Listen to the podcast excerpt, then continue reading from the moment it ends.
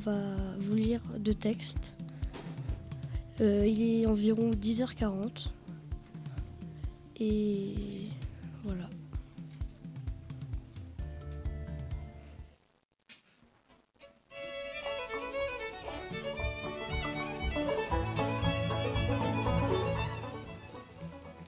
Le soleil baissait déjà à l'horizon et les pêcheurs n'avaient encore rien pris. Ils commençaient à s'inquiéter lorsque soudain, un jeune garçon cria qu'il sentait quelque chose remuer au bout de sa ligne. Elle était entraînée par un très gros poids et il avait du mal à la tenir. Les autres pêcheurs vinrent à son secours et tous se mirent à tirer sur la ligne jusqu'à ce que, épuisés et hors d'haleine, ils réussissent à ramener sur la berge un animal qui n'était ni un phoque, ni un veau, mais un peu des deux à la fois. Ils frissonnèrent d'horreur car sans l'avoir vu auparavant, pas un des pêcheurs n'ignorait que cette bête étrange était le petit du terrible Vunyupi. L'extrait qu'on vient de vous lire vient des histoires merveilleuses des cinq continents au temps où les bêtes parlaient, de Philippe Soupeau.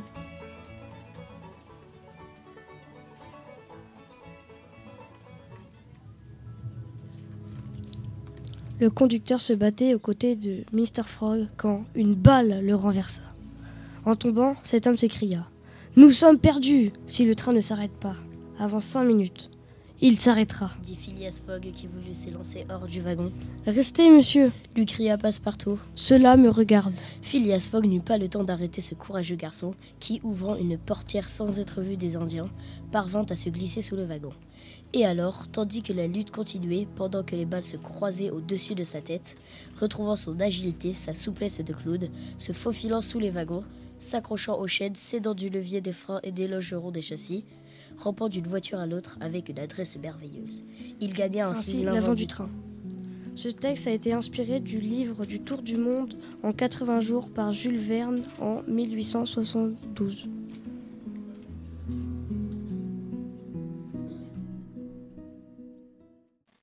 Jeudi 12 janvier. La forêt est fantomatique, pleine de grosses brumes denses d'où se détachent les grosses lianes. C'est beau J'entends seulement le bruit aigre de milliers de cigales et le ululement de quelques oiseaux de nuit. Je suis écrasé, anéanti par la grandeur de la forêt. Ainsi, surprise à l'aube, Je continue la chasse, me dirigeant vers la crique, espérant y découvrir quelques gibiers venant s'abreuver. Rien. Les premiers vols de perroquets passent. Le jour est levé. Dans la crique, je trouve un crabe. Je l'embroche. C'est toujours ça. Et la chasse continue. Raymond Maufray, aventure en Guyane. journal d'un explorateur disparu, 2014.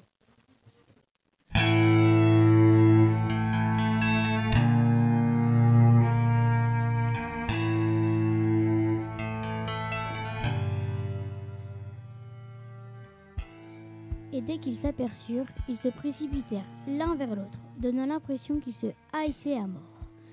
Chacun, avait une lance rigide et solide. Ils échangent si gros coups qu'ils percent l'un et l'autre les écus qui sont à leur cou, et mettent en pièces leur aubert. Les lances se fendent et éclatent et volent en tronçons.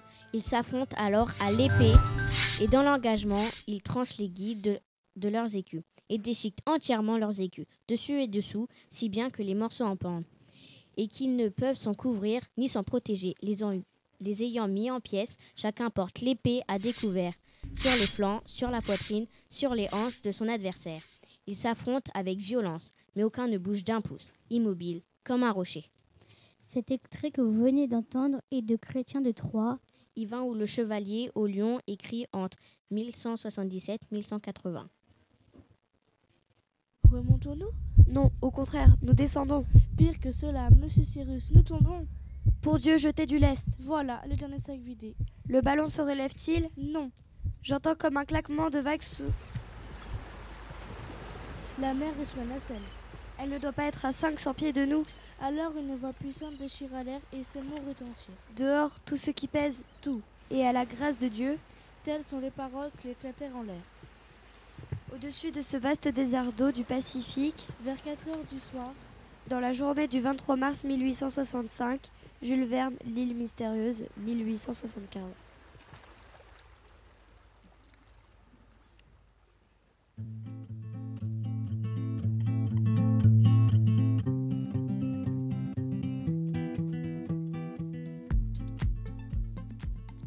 Les parents posèrent leurs outils contre le mur et, poussant la porte, s'arrêtèrent au seuil de la cuisine.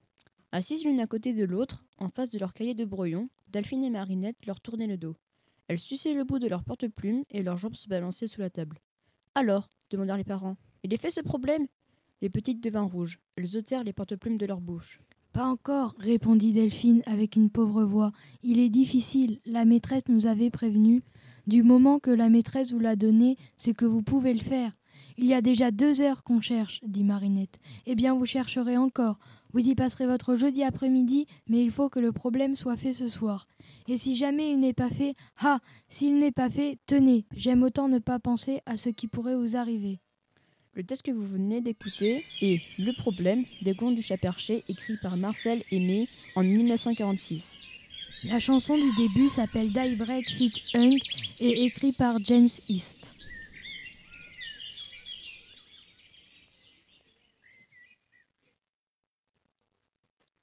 L'homme calculait le pourcentage de Parisiens acheteurs d'éponges. Il regarda un taxi s'arrêter à sa hauteur. Une femme en sortit, les jambes très fines, puis son manteau en fourrure blanche. Certainement pas une femme à rentrer dans le pourcentage. Elle le contourna sans le voir, traversa, longea le trottoir opposé, composa un code d'un immeuble. Une voiture grise passa doucement. L'éclaira dans le rayon de ses phares, freina près d'elle. Le conducteur descendit, la femme se retourna. Le vendeur d'éponges fronça les sourcils en alerte. Il y a eu trois coups de feu et la femme s'écroula à terre. Le tueur se rencogna dans la voiture, embraya et disparut. Cet, extrait, cet extrait venait du chapitre 5 francs pièces du livre Coule la Seine écrit par Fred Vargas. Et la musique venait s'appeler Laï Petit Pantin au, Petit Pantin au cœur de pierre.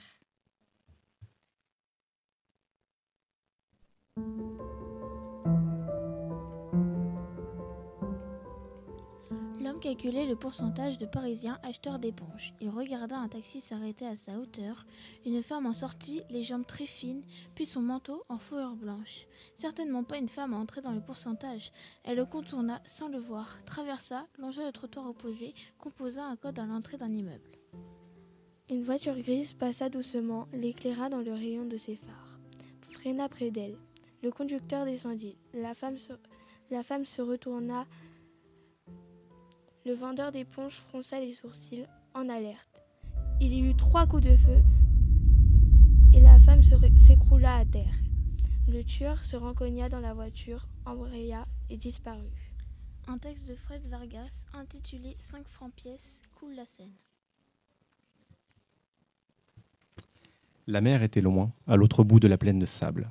Elle brillait dans la lumière, elle changeait de couleur et d'aspect, étendue bleue, puis grise, verte, presque noire, bande de sable ocre, ourlet blanc des vagues. Daniel ne savait pas qu'elle était si loin. Il continuait à courir, les bras serrés contre son cœur, le cœur cognant de toutes ses forces dans sa poitrine.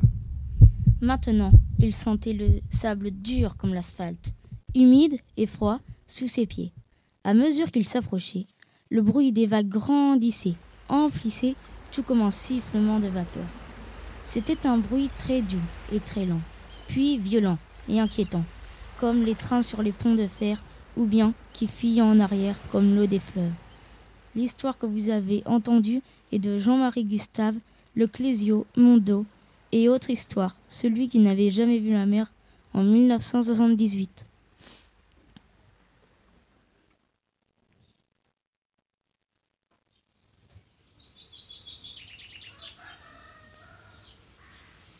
Du flanc de la montagne, qui était ici abrupte et rocheuse, une pluie de cailloux se détacha et tomba en crépitant et ricochant parmi les arbres.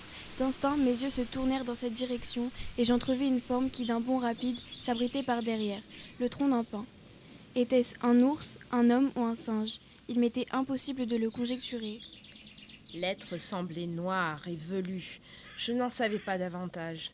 Mais dans l'effroi de cette nouvelle apparition, je m'immobilisais. Je m'arrêtai donc, cherchant un moyen de salut, et à la longue, le souvenir de mon pistolet me revint. Je n'étais donc pas sans défense. Le courage se ranima dans mon cœur, je fis face à cet homme de l'île et marchai délibérément vers lui. Robert Louis Stevenson, L'île au trésor, 1883.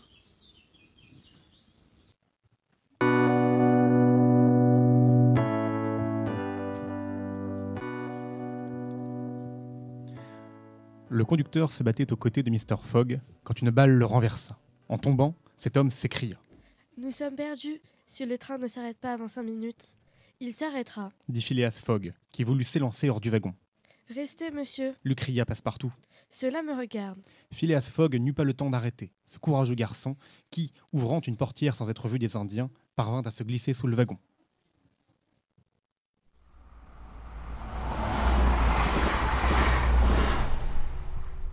Et alors, tandis que la lutte continuait, pendant que les balles se croisaient au-dessus de sa tête, Retrouvant son agilité, sa souplesse de clown, se faufilant sous les wagons, s'accrochant aux chaînes, s'aidant du levier des freins et des logerons des châssis, rampant d'une voiture à l'autre avec une adresse merveilleuse, il gagnait ainsi l'avant du train.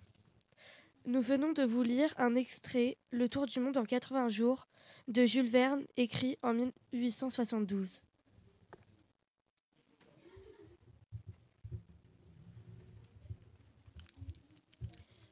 Jeudi 12 janvier. La forêt est fantomatique, pleine de brumes denses, d'où se détachent des grosses lianes. C'est beau. J'entends seulement le bruit aigre de milliers de cigales et le ululement de quelques oiseaux de nuit. Je suis écrasée, anéantie par la grandeur de la forêt, ainsi que ainsi surprise à l'aube.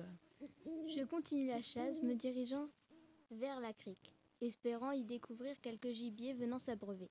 Rien. Les premiers vols de perroquets passent. Le jour est levé. Dans la crique, je trouve un crabe. Je l'embauche. C'est toujours ça. Et la chasse continue. Vous- venez d'écouter un extrait des Aventures en Guyane, journal d'un explorateur disparu, 2014 de Raymond Mauffret.